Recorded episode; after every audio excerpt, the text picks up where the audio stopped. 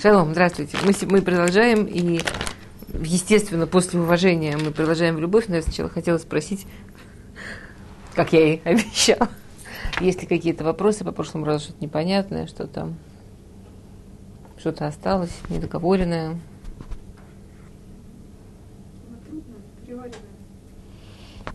На самом деле очень интересно. Ты, э, Давид Амелах в Таилим несколько раз вместо слова душа пишет кого-то, уважение.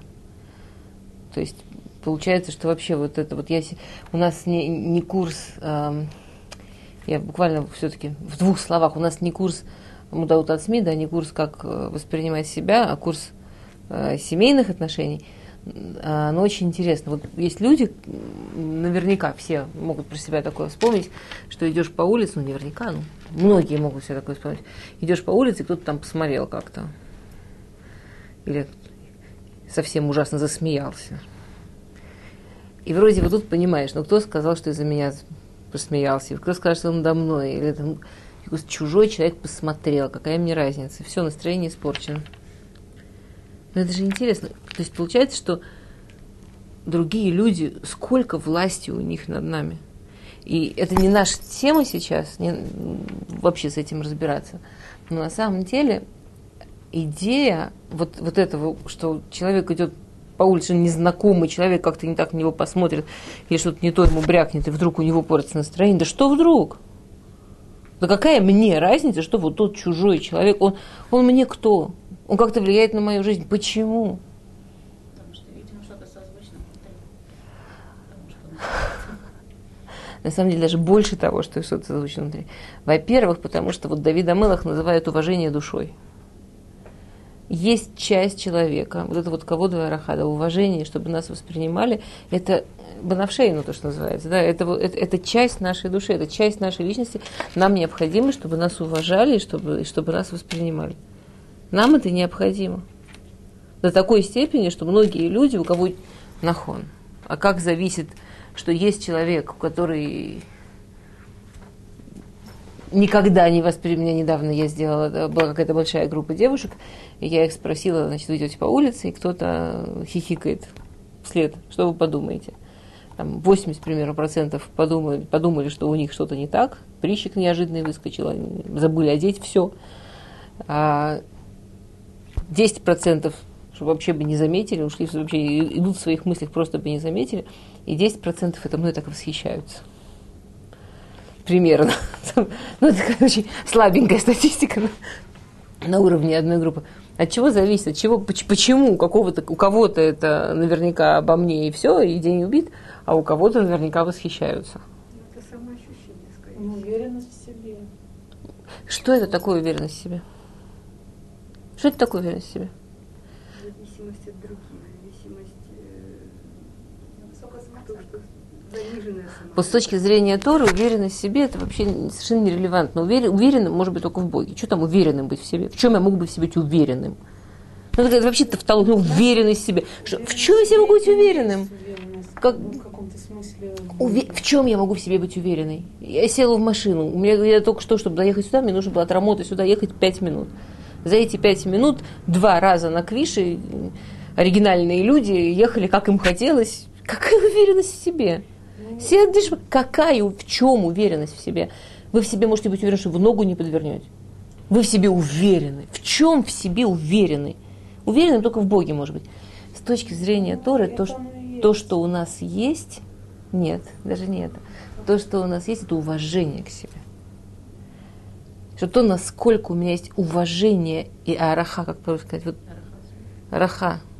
Насколько, насколько я уважаю себя, насколько я вот это, то, что я даю этому высокую оценку, насколько это ценно в моих глазах, настолько естественно это будет восприниматься с уважением и цениться другим человеком. Это, то есть, я, я не могу сейчас об этом долго, потому что не наша тема, но, но это просто без этого тема уважения будет совсем неполная. Уважение – это цвет души. Вот есть люди, цвет души, которых очень серенький и несчастненький такой.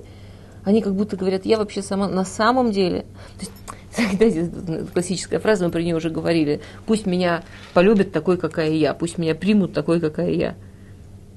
Типа, я сама себя такую, какая я не очень. Сама я с собой такая, какая я дружу, не ахти. Мне самой с такой, какая я, я глубоко не уверена, что есть там что уважать. Ну пусть, пожалуйста, будет кто-нибудь, кто это любит, уважает, принимает и вообще поддерживает. Ну, там, где я не могу, там, где я могу, я и сама. Откуда идет потому что некоторые уважают себя, большинство На самом деле, ну, конечно, это идет откуда-то там из детства, из семьи, от мамы, от бабушки, от прабабушки. Смотрите, я, я не хочу сейчас опять-таки глубоко в эту тему. У меня есть несколько знакомых психологов американцев, которые в еврейском, евреев тоже, в еврейском кругу работают. И они работают в очень много пользуются гипнозом и так далее. Они делали исследования, вот откуда, ну, как бы, что значит человек себя уважает? Значит, когда человек думает о себе, там в основном очень хорошие слова звучат, если это перевести в слова. Там в основном ощущения очень сильные, очень хорошие. И то, что мы знаем о еврейском народе. Одно из главных вот, определяющих еврейского народа всю дорогу было ощущение себя как чего-то очень ценного, ощущение себя как чего-то очень мощного. Евреи всегда гордились тем, что они евреи, до такой степени, что были готовы на, на смерть за это выйти. Это всегда было что-то такое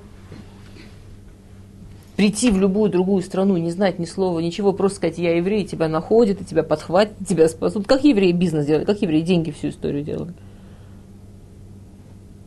Это было что-то, чем люди... Вау, я еврей. Я у Всевышнего любимая дочка. Пш, мне повезло. Мне гордиться нехорошо, но, но, но мне повезло. Я вот, да. Так вот, очень интересно, они когда вводили людей в гипноз, да, вот людей с проблемами самооценкой и так далее, и у, у современных американских молодых женщин начинали звучать слова, причем иногда даже на немецком. Но те слова, которые вот фашисты говорили, современных евреев? Есть такое, да, есть очень, да, да, да. Есть такое исследование очень интересное, и я склонна очень, вот из того, что я вижу в практике, я склонна ему очень доверять, что большинство проблем современных людей, в смысле еврейских людей с самооценкой, я думаю, что не только еврейских, это не просто антисемитизм, это все еще последствия Шоа, это все еще посттравма после войны когда люди, представьте себе людей, которые там в лагере или где-то изо дня в день, изо дня в день, изо дня в день слышали по, по громкоговорителю повсюду свинья и грязное, отвратительное животное. Этим, этому можно было сопротивляться как угодно, где-то это оставалось. И потом вдруг, когда эта мама рассердилась, и вдруг, когда эта мама раздражена, и вдруг, когда эта мама усталая, и то, что она открывает рот, и у нее льется на ребенка, что у мам льется на детей? Откуда это? Откуда у еврейской маме на ребенка такое? Что, слышит, что, что слышит человек, когда... Почему? Что слышит человек, когда он слышит низкую самооценку от себя? Чьи это слова? Откуда эти слова вообще? Нарративная терапия. Очень интересно вот эти вот исследования в нарратив. Какие слова человек слышит. Очень любопытно. Очень любопытно. Я, я да, склонна, потому, потому что иначе это исторически трудно объяснить. А, скажи про себя хорошее, да, и скажи, что у тебя про себя есть сказать. И вдруг человек говорит, ну, не, ну вообще я добрая, но ну так говорят. Не, ну, конечно, некрасиво так про себя. Почему? Почему про себя нельзя по-человечески? Это, это, это интересно. А. На самом деле получается так.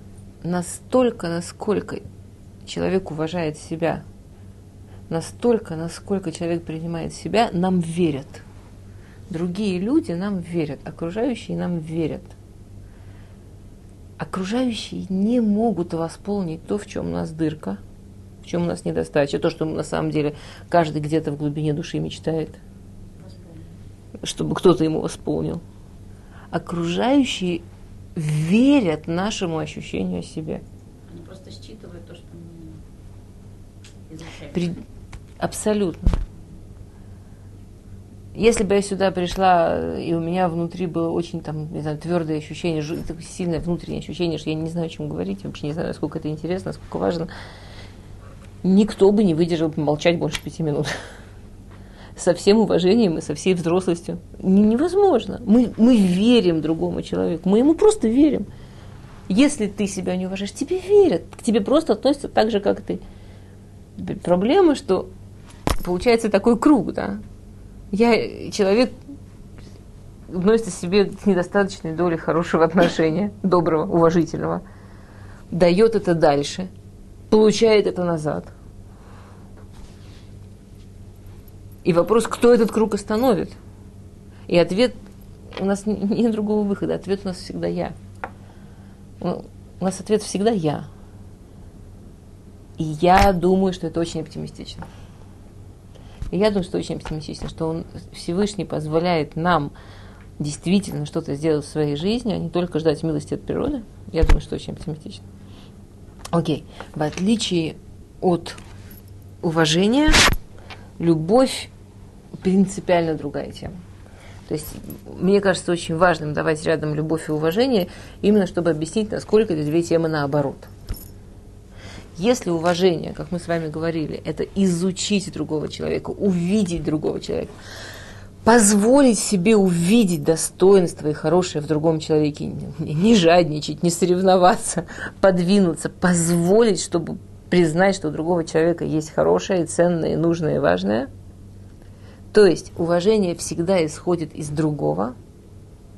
В отличие от этого любовь, в принципиальном отличие от этого, абсолютно свое решение.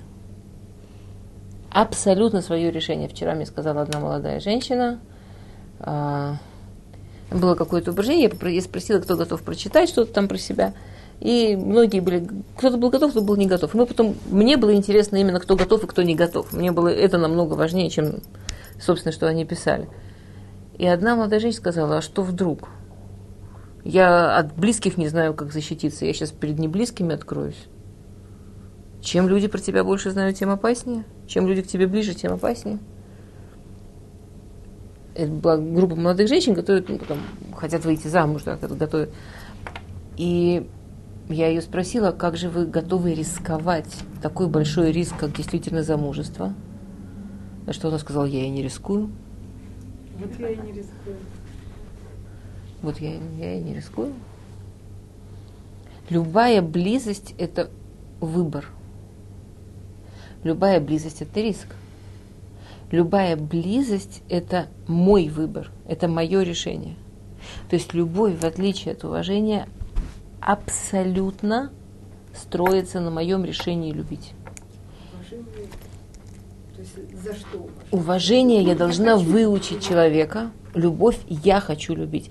Какую жизнь я выбираю прожить? Я когда была мадрихат колот, я когда готовила невест свадьбе, я им на первом уроке всегда говорила, Э, я говорю я не потому, что это я придумала. Я уверена, что я это у кого-то выучила, но я уже теперь за давностью лет не помню, у кого это выучила. Мне это очень, очень жалко, наверняка у кого-то выучила.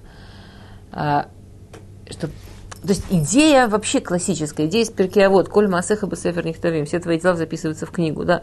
Мы знаем, что когда человек умирает, он встретится с книгой своей жизни. Я всегда говорила, как вот, подумай, представь себе, ты выдаешь замуж дочку. И ты ей рассказываешь про свою жизнь немножко, чтобы поделиться, как ты строила свою жизнь. Как ты писала свою любовную историю. Это выбор, это совершенно выбор. Мы можем выбрать. Наша жизнь будет полна любви, или наша жизнь будет полна отталкивания любви, или наша жизнь будет полна тоской любви. Есть люди, которым очень хочется, чтобы их любили вот пусть меня любят и тогда. На самом деле, если посмотреть, во-первых, это вообще очень страшное место. Там какие-нибудь, не знаю, кумиры толпы, которых любят, куча-куча народу, типа их любят, восхищаются. Что значит, чтобы меня любили? Что мне дает, чтобы меня любили? Я почувствовать могу, что меня любят, только если я себе любить разрешаю.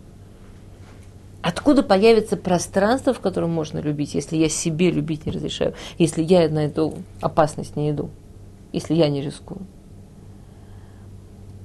Вообще это очень интересная тема, что такое любовь. Очень-очень интересная тема, что такое любовь. Да? А, во-первых, конечно, есть огромная разница между представлениями, скажем, психологии Торы относительно любви. Я помню, когда я начинала учиться на семейного психолога, то мне все время моя супервизор объясняла, что ты не тем занимаешься. Тебе нужно не стараться, чтобы там у них любовь была. Тебе нужно стараться, чтобы они не переубивали друг друга. Чтобы ужились как-то по-человечески. А любовь это вообще не наша тема. Торе любовь это наша тема. В Торе любовь это совершенно наша тема. Мы, Тора, да, хочет, чтобы семейная пара была пара, в которой есть любовь. Любовь с точки зрения Торы – это один из главных инструментов целей, инструменту целей, цель которой инструмент, инструмент который цель. Я не знаю, тру, тру, трудно в том, что такое вообще семья. То есть Всевышний изначально создал мужчину и женщину одним человеком, разделил с ощущением вот этого магнетического ощущения, вот этой связи, что есть кто-то еще, что это тоже я. И если человек позволяет себе вот это соединение, в принципе, вот это и есть любовь. Когда человек чувствует другого практически как себя. Это происходит не сразу, это какой-то процесс. И у нас внутри есть очень много вещей, которые нам мешают, которые нам мешают это увидеть. В основном следующее. Первое, что нам очень сильно мешает. А, я в книжке... Первое, что... Я даже не знаю, с чего начать.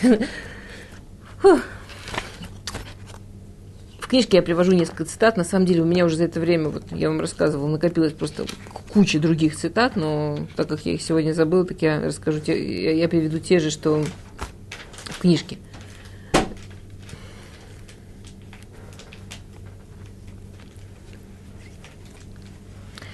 А,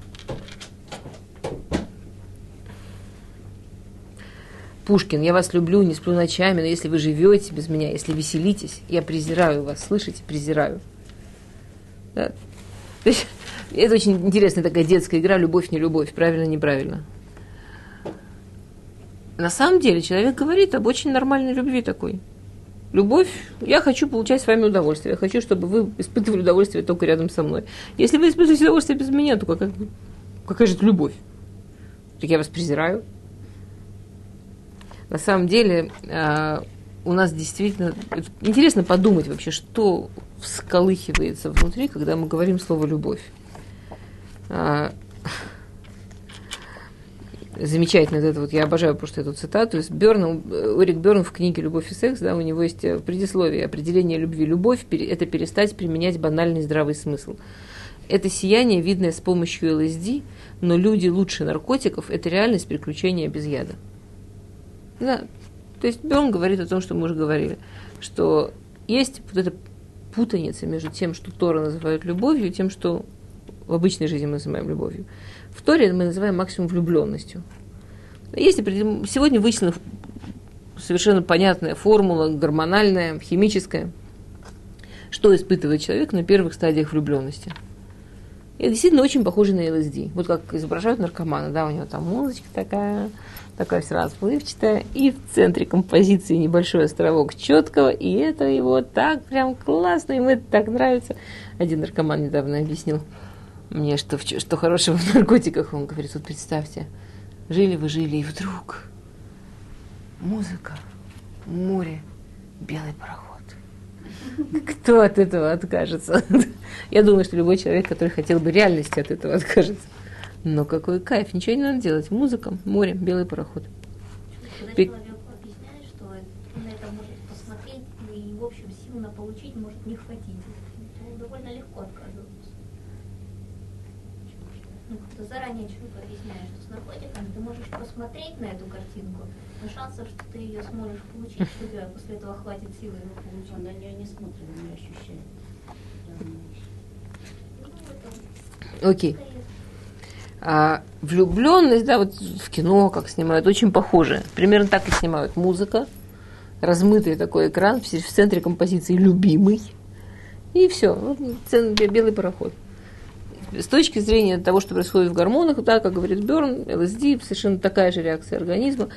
Действительно, есть люди, которые подсаживаются. Первая стадия отношений, классная, легкая, прикольная, интересная, куча чувств, куча неуверенности, нужно добиваться, нужно то, нужно все. Интересно, обалдеть.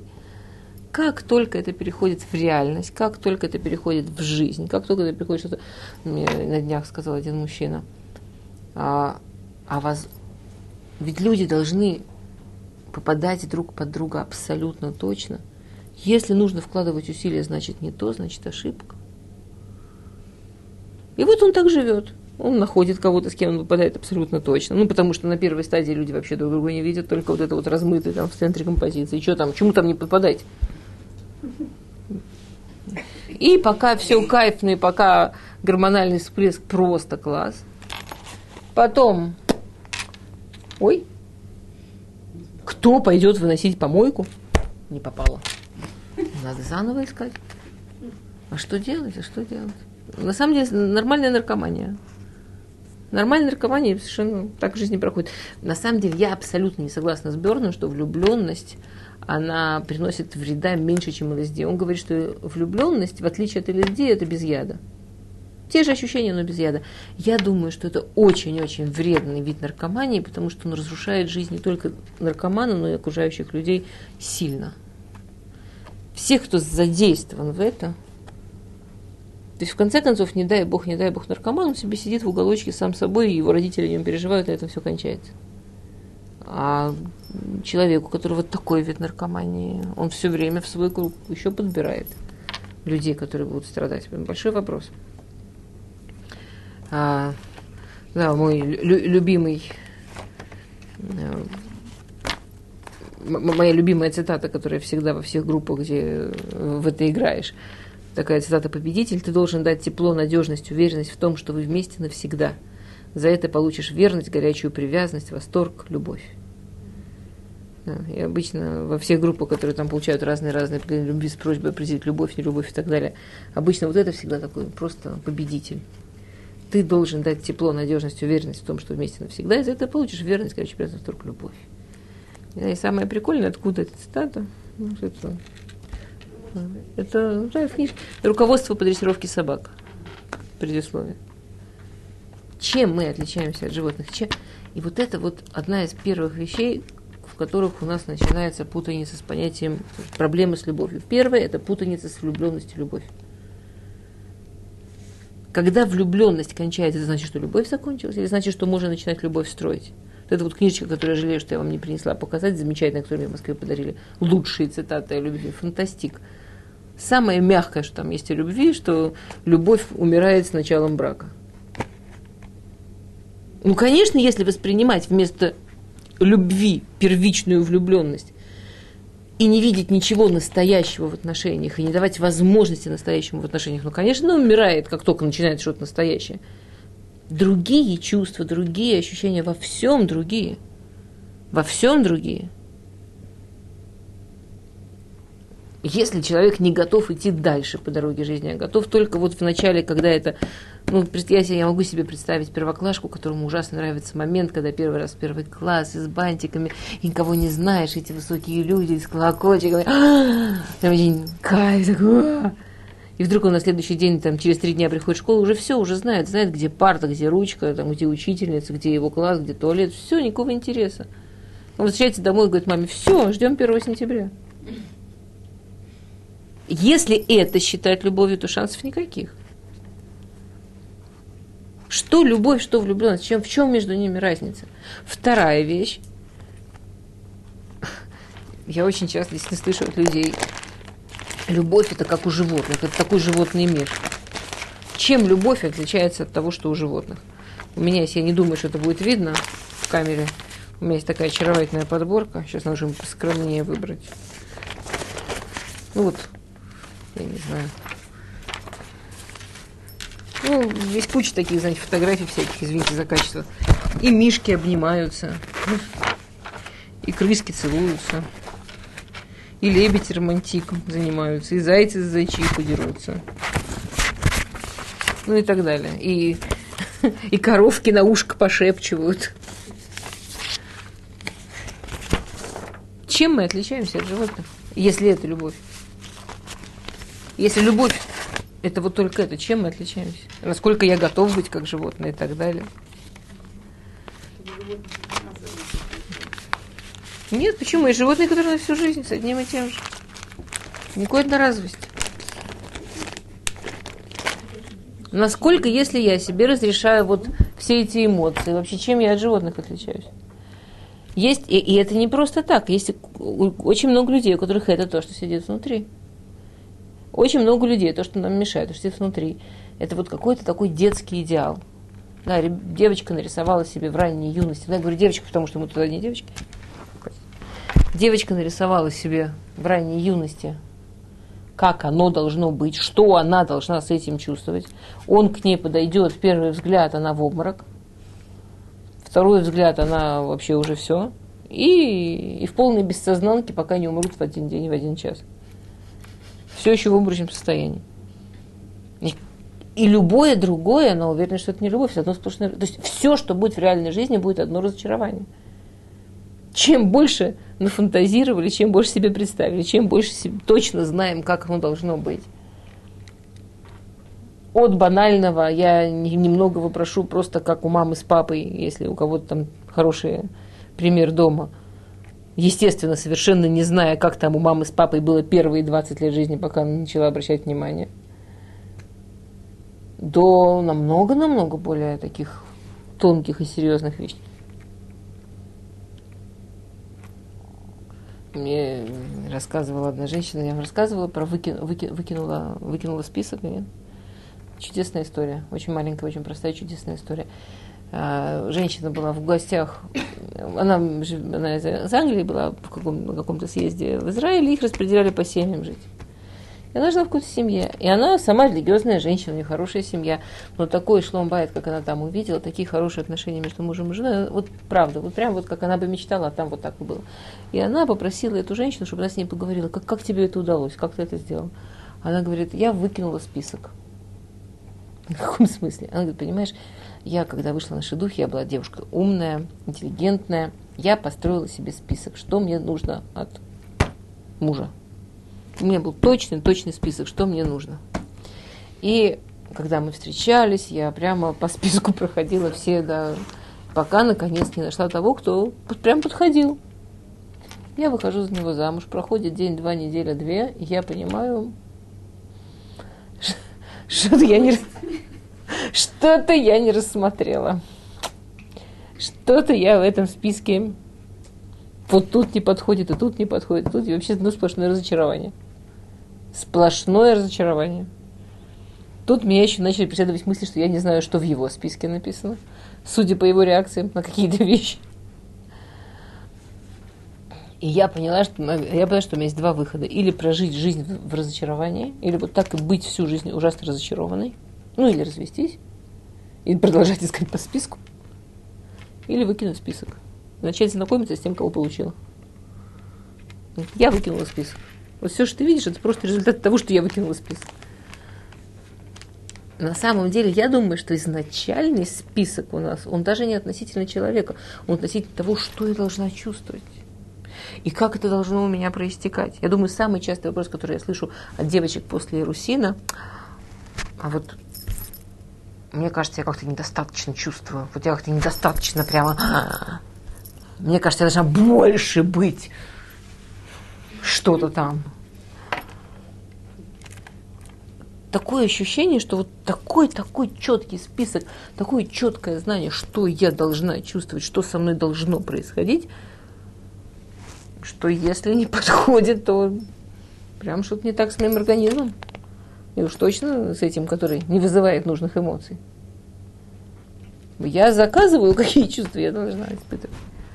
Следующая проблема у нас относительно вообще этой темы любви, это, конечно, то, что большинство из нас выросли и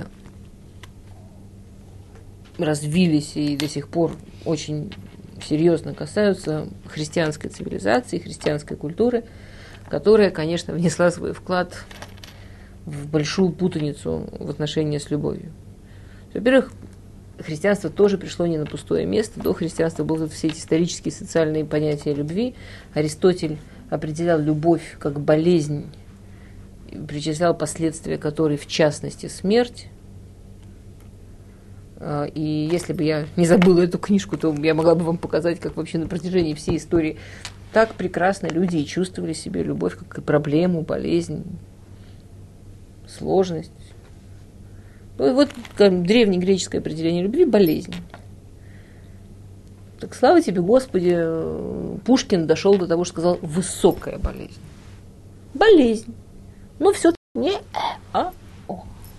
Ну, болезнь тоже, да, бывают стыдные болезни.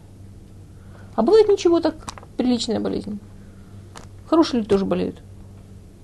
Болезнь остается болезнью. От того, что ей болеть не стыдно, не значит, что это хорошо. Никто еще не радовался тому, что он заболел. Приведите мне пример хоть одной болезни, которой люди гордятся тем, что они заболели. Ну так ладно, не стыдная болезнь. Есть болезнь стыдная, есть болезнь, ну что делать? Ну болезнь. Ну. А есть ничего так высокое. Вы знаете, типа как вот там профессиональные есть всякие риски. Ну, есть такие приличные болезни. Не, не стыдно этим болеть. Мигрень. Опять-таки.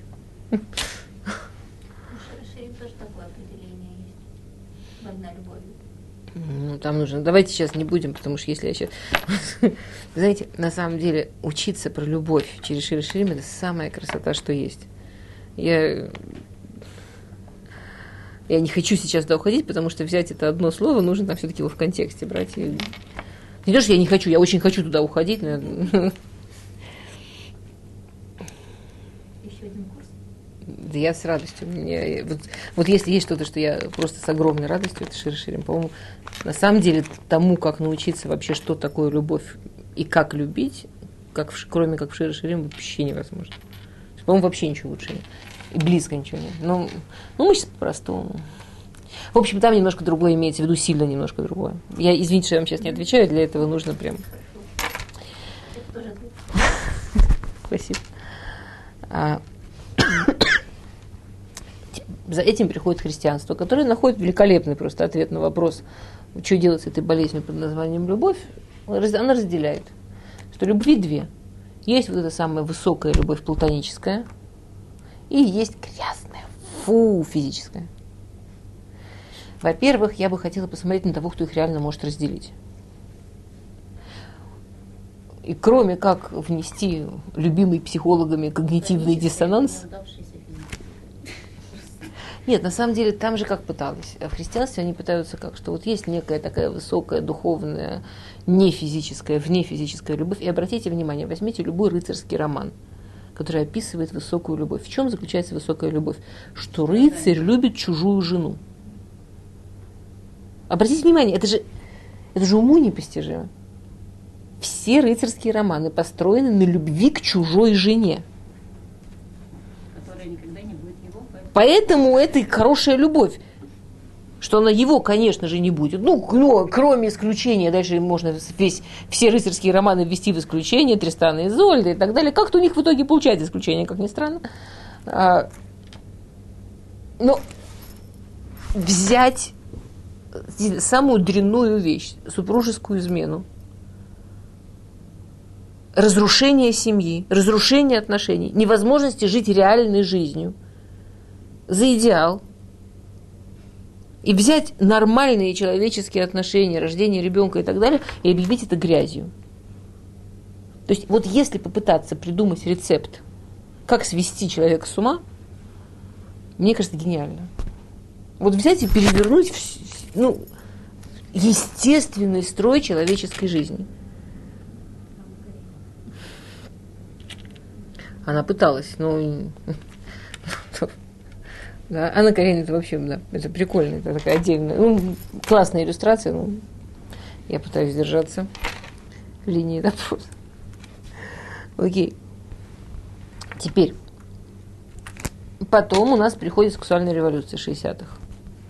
Да, любовь – это грязь. Чем грязнее, тем лучше.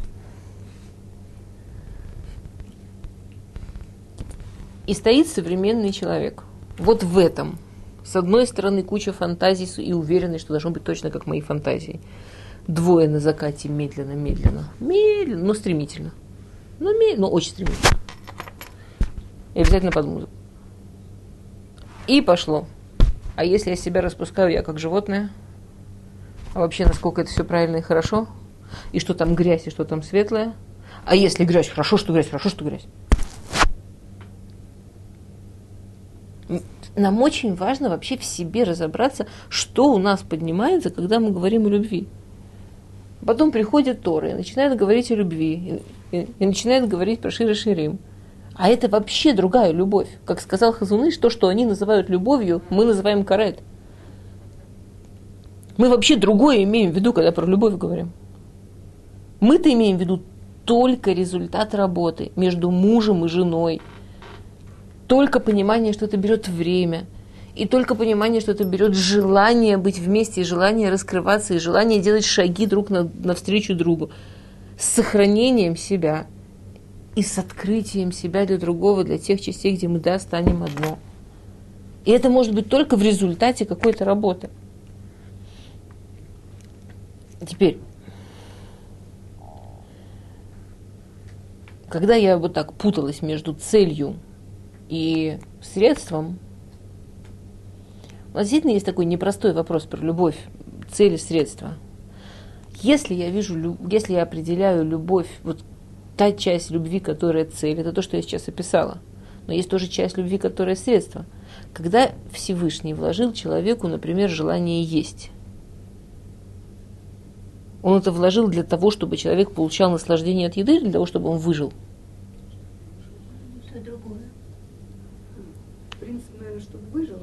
Конечно. Всевышний, все, что он делает, так как он абсолютное добро, оно красиво и классно и доставляет кучу удовольствия. Но в принципе то, что если бы у человека не было желания есть, он бы просто очень быстро умер от голода. Закрутился, забыл, люди, которые должны каким-то там таблетки брать, не забывают брать таблетки. Надо очень дисциплину и понимание, что будет и так далее. Сейчас есть целая куча людей, которые занимаются солнечным питанием. Как им это удалось, непонятно, но говорят, что не едят, не пьют. Не, не знаю. Представления не имею, о чем вы говорите, поэтому. Что? Потом Нет, не, я, я, я, я просто не знаю. А я сейчас не говорю о том, как именно человек может питаться. Раньше люди вообще им не нужно было мясо до потопа. Вообще невозможно было есть мясо. После потопа человек очень сильно сократилась жизнь, очень нужно было очень сильно ускорять процессы, Всевышний ввел в наш рацион мясо. Что организм человека сильно меняется и сильно перетекает туда и сюда. И понятно, что можно перевести его на разные рельсы. Вопрос, что полезно, что вредно, какие последствия. Что будет через поколение. Было это очень модно, всякое там тивуни, да, питание, когда убрали мясо, убрали все такое. И сами люди не чувствовали, что им это мешает, пока не родилось следующее поколение. Не было понятно, чем именно это мешает. В следующем поколении все проявилось. Эксперименты – замечательная вещь. Вопрос, кто этим за это расплачиваться станет. Окей.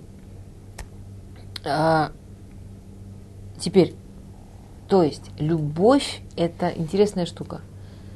Любовь – это вот как удовольствие от еды и аппетит. Это то, что обеспечивает, чтобы человек ел.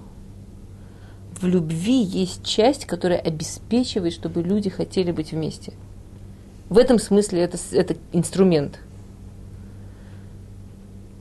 ну, то есть любовь это вот интересная штука, да, это и цель, и инструмент. То есть есть в любви части, которые цель, есть в любви части, которые инструмент. И на самом деле вот на этом путается человечество. Но инструмент это такое изначальное притяжение. Изначальное притяжение, удовольствие от любви, радость от того, чтобы быть вместе. Вот все эти вещи, вот это то, на чем человечество путается. Им кажется, что вот, вот то, что их тянет, да, Вот это есть. вот это плохое животное, грязное. Это не плохое, не животное, не грязное. Это то, что Всевышний ввел в человека, чтобы у него была причина работать. Так же, как аппетит или там, удовольствие от еды, это то, что Всевышний ввел в человека, чтобы у него была причина есть. А- Особенно мы с нашим, у некоторых, стремлением похудеть. Если бы есть не хотелось. Такие были наверняка очередь. Окей.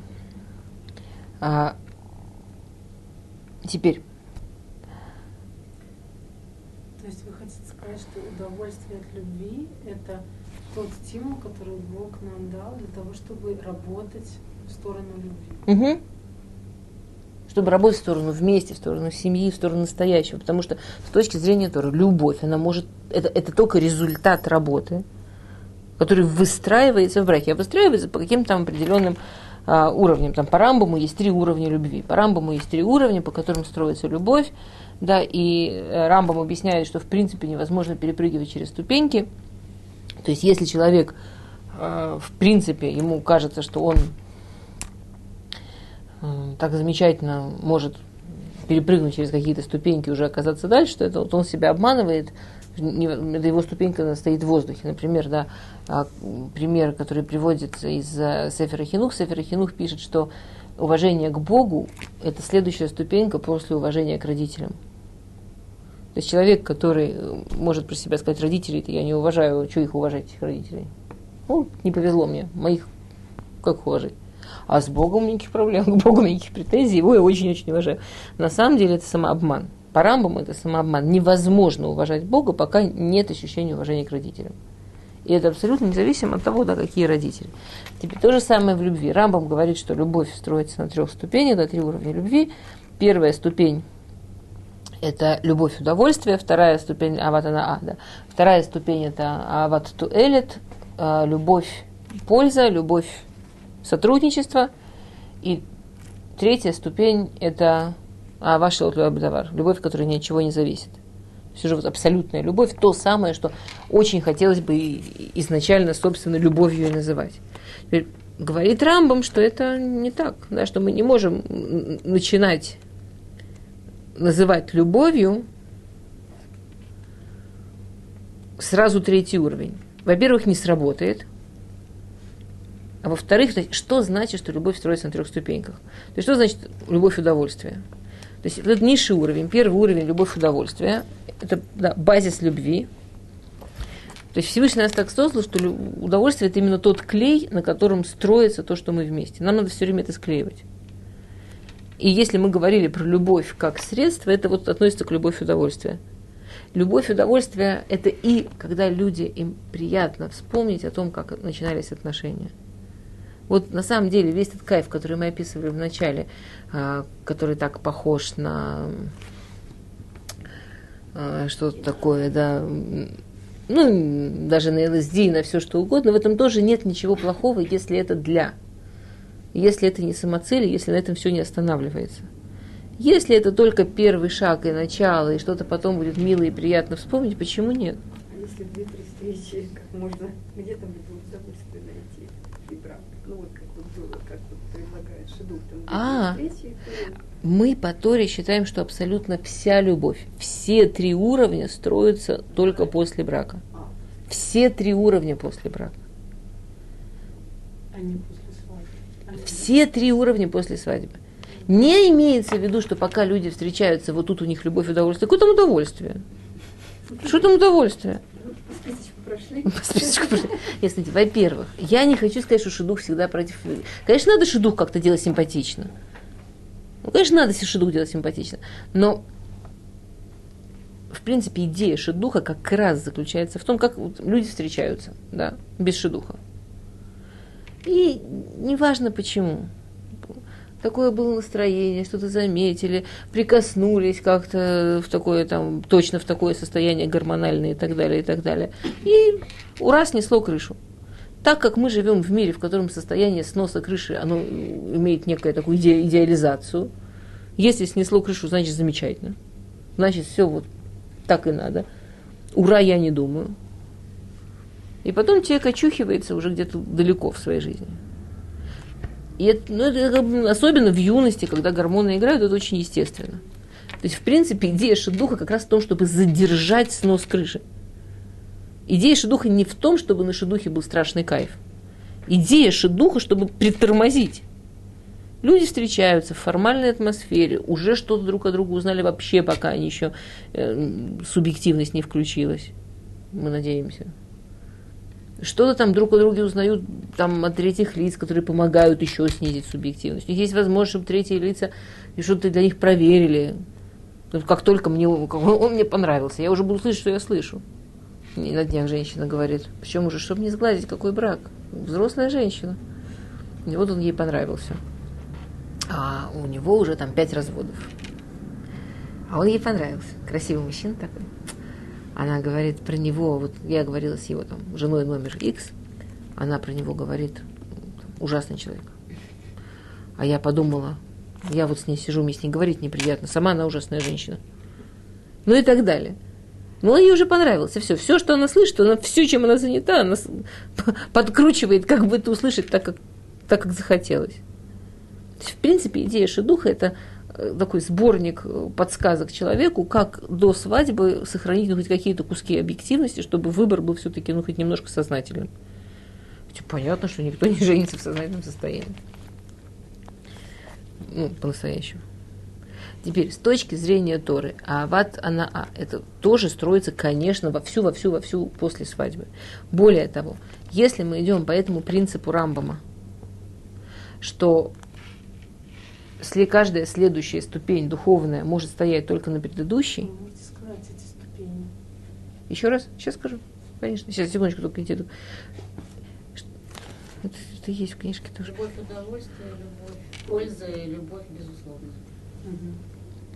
Теперь, если мы идем по рамбаму, что, что ступень следующая держится только на предыдущей, то мы возвращаемся к идее, что для того, чтобы была следующая ступень, предыдущая должна быть постоянно. То есть не имеется в виду построили любовь, удовольствие, получили друг от друга удовольствие, было вместе кайф, шагнули, пошли дальше, в пользу. А с удовольствием надо распрощаться, все, хватит уже. Это должна быть пирамидка с постоянно поддерживаемыми.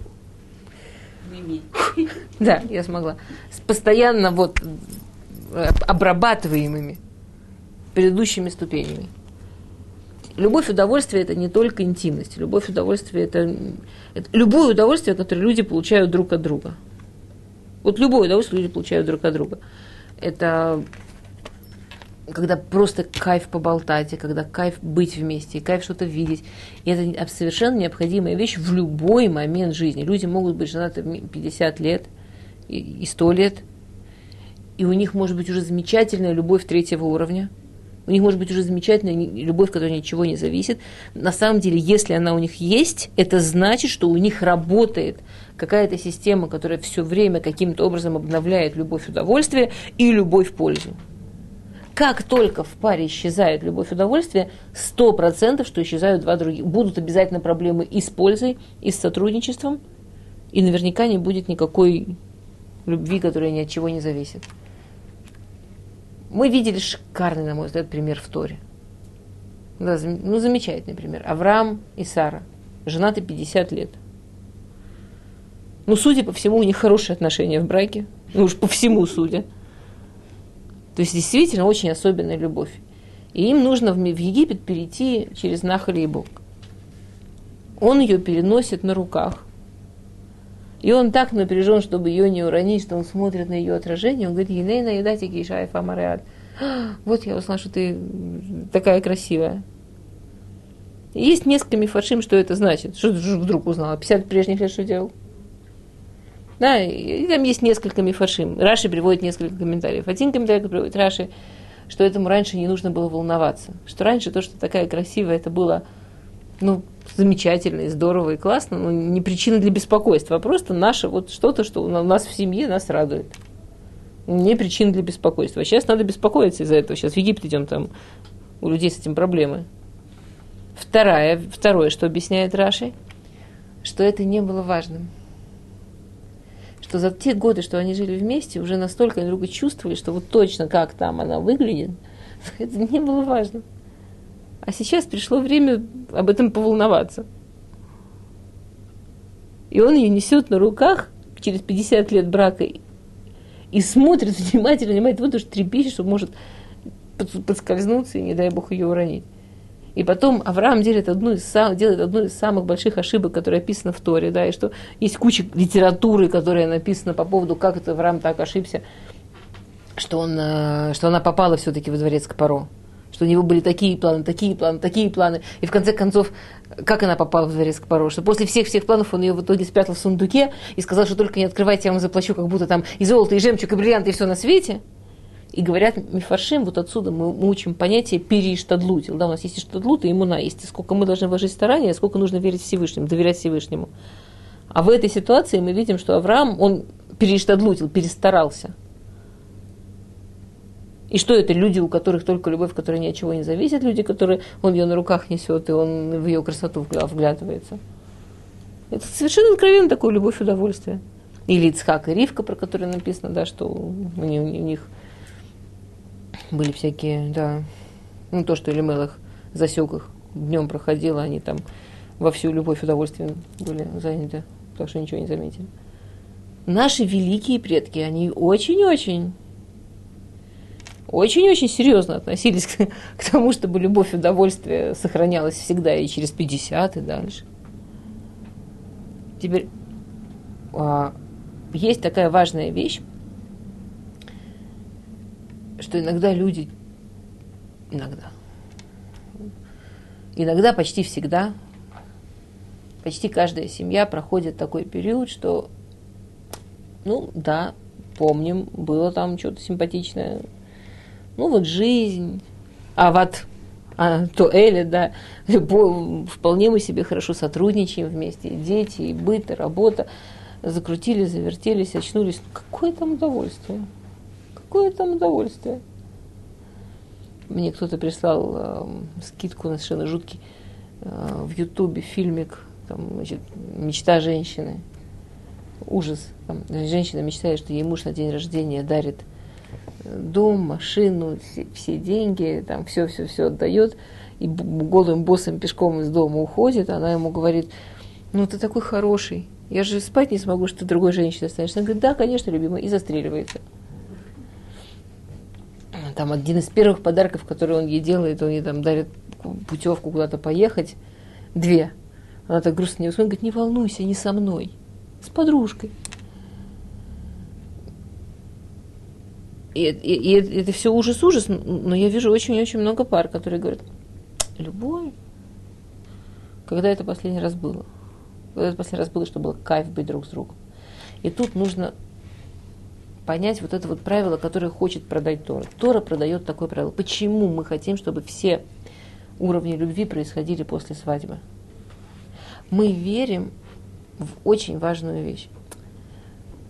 Вот помните, мы говорили о том, что первая вот эта влюбленность, она построена как раз на том, что второго не знаешь.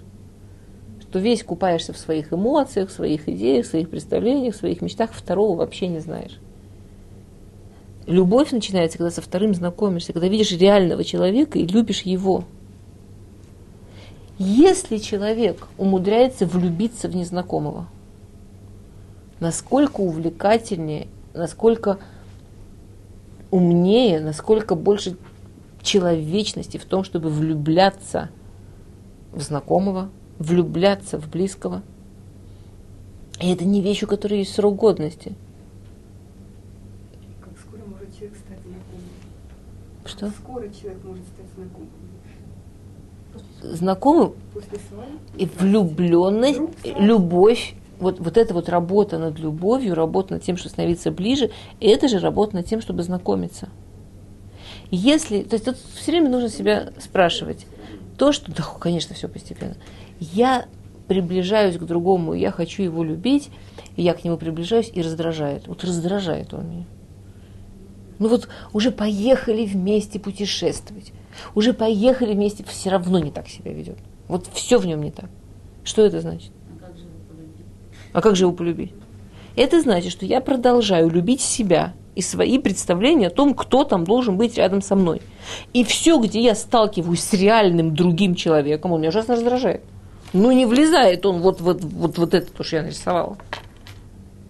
Ну, не влезает. Все время, знаете, как эти пляжные фотографии всадника, куда человеку морду засовывали.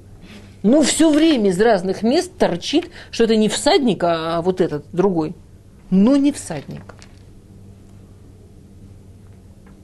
Вот это раздражение – это шикарный тест, шикарный тестинг на то, что я еще не начала работать над любовью. Еще не начала работать тем, что я люблю вот этого человека, а не свои мечты, представления, идеи и себя дорогую. Кстати, ничего плохого в том, чтобы любить себя. Проблема в том, чтобы обманывать себя, что когда я пытаюсь строить любовь, а на самом деле я лелею свои детские мечты. Поэтому на самом деле, вот есть, там, я, я в книжке привожу целый там полтора-два листа э, всяких идей, советов, как строится вот это вот авата на, да, как можно строить любовь, удовольствие, там, выделить вечер в неделю только для вас двоих. Очень важно, особенно для семей, где есть дети. У нас есть разные тавкидим, разные роли, которые мы играем. Роль мамы и папы совершенно другая, чем роль муж и жена. Роль родителей иная, чем роль мужчины и женщины. Семья, в которой люди замечательно исполняют роль мужчины и женщины, ничего не говорит о том, насколько они вообще помнят, что они еще и... Если да, исправляют хорошо роль родителей, это не значит, насколько они помнишь вообще они мужчина и женщина. И что у них это вообще есть. Выделить вечер неделю для вас двоих. Вообще без этого никуда не сдвинуться. Потому что то, то, то, о чем мы говорим, любовь начинается с сближения, знакомства. Если у нас времени нет для знакомства, а у нас нет времени, жизнь такая, у нас нет времени. И тут великое правило жизни, у нас есть время. У нас есть время на все, что мы действительно верим, что нам важно. То, что мы правда верим, что нам, нам важно, у нас на это есть время. То, что мы не верим, что нас важно, у нас на это нет времени. То, что мы верим, что нам важно, у нас есть деньги. То, что мы не верим, что важно, нет денег. Во всем фантастика. Нет денег, нет денег, нет денег. Зубной врач, есть деньги. Сколько стоит зубной врач? Откуда такие деньги? Ну как, ну это же надо. Я не хочу сказать, что надо деньги, деньги тратить на зубных врачей, не дай бог, я не имею в виду сбить бизнес зубным врачам. О, о, конечно. Зубы это же необходимы, а отношения, любовь, ну это когда, куда будет время? Хм, никогда не будет время. Вот так и видно, что на самом деле для нас важно, что на самом деле нас необходимо. Вот, вот так, и все. Сделать список, например, да, сделать список всего, что доставляло уже удовольствие раньше вам вместе. Не стесняться, писать эти большие и маленькие радости. Главное, что вы помните моменты, в которых вам было хорошо вместе. Это можно сделать вдвоем. Просто вспоминать вместе, что вас радовало. Теперь можно отметить то, что раньше радовало, а сейчас производит гораздо меньше впечатления. Интересно подумать, почему. Интересно посмотреть, насколько этот список остался большим. Если этот список приличный, хорошо, люди меняются, растут. Когда-то радовало прыгать вместе с парашютом, сейчас уже не радует. Сделать список всего, что вы еще никогда не делали вместе, а хотелось бы. Не бойся, Миша, кажется, про парашют действительно жуткая история, на мой взгляд. Пара делала у меня такой список, он написал, что он бы хотел прыгнуть с парашютом. Она ойкнула, я упала в обморок так ментально. А и бах, на день рождения она ему это подарила, взяли и прыгнули с парашютом. По-моему, ужас, но понравилось им. На самом деле это упражнение, в нем главное не что вы сделаете, в нем главное, опять-таки, все то же самое. Любовь Ават Анаа строится на сближении. Ават Анаа строится на том, что вы становитесь ближе, лучше узнаете друг друга. Что значит узнавать друг друга? Тоже узнавать мечты друг друга, тоже узнавать идеи друг друга, взгляд друг друга, намерения друг друга. Неважно что составить список того, что вы благодарны партнеру, написать, в чем вы чувствуете себя вместе и так далее, и так далее. Есть всякие тут идеи. То есть идея Аават Анаа в том, что это не что-то, что ну, было, было, было и прошло. И было, не было, как повезло. А это что-то, что мы создаем. И то, что нам уже не 18 или не 19, или уже не 28 даже некоторыми, даже некоторыми не 38 и так далее.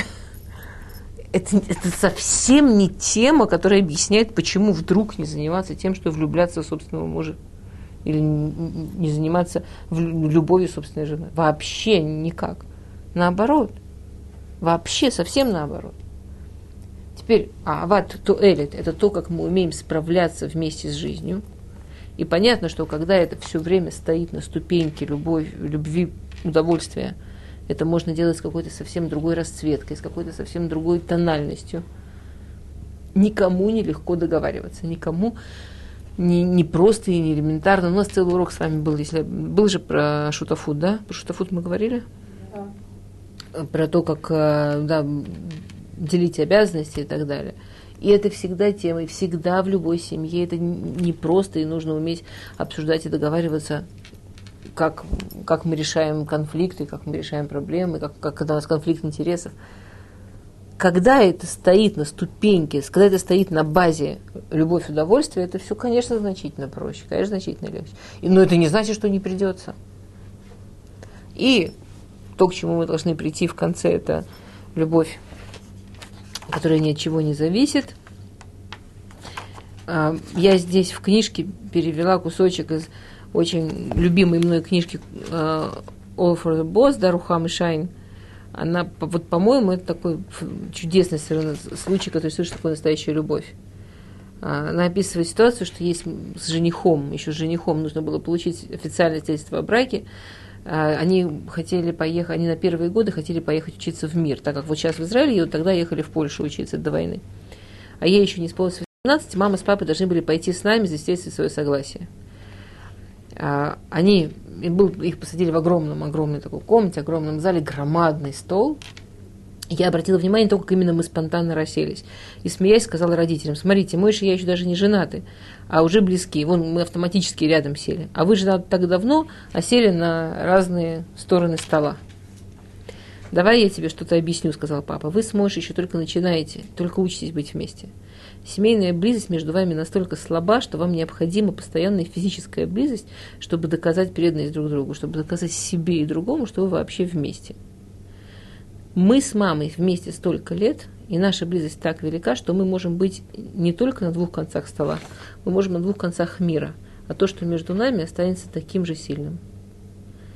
Мама, не дыша, слушала каждое папино слово, ее лицо светилось, и взгляд, проблеснувший между ними, вдруг приоткрыл передо мной такую вселенную чувства глубины, о которых я даже не догадывалась. Воспринимаю родителей их отношения как что-то самое естественное в мире –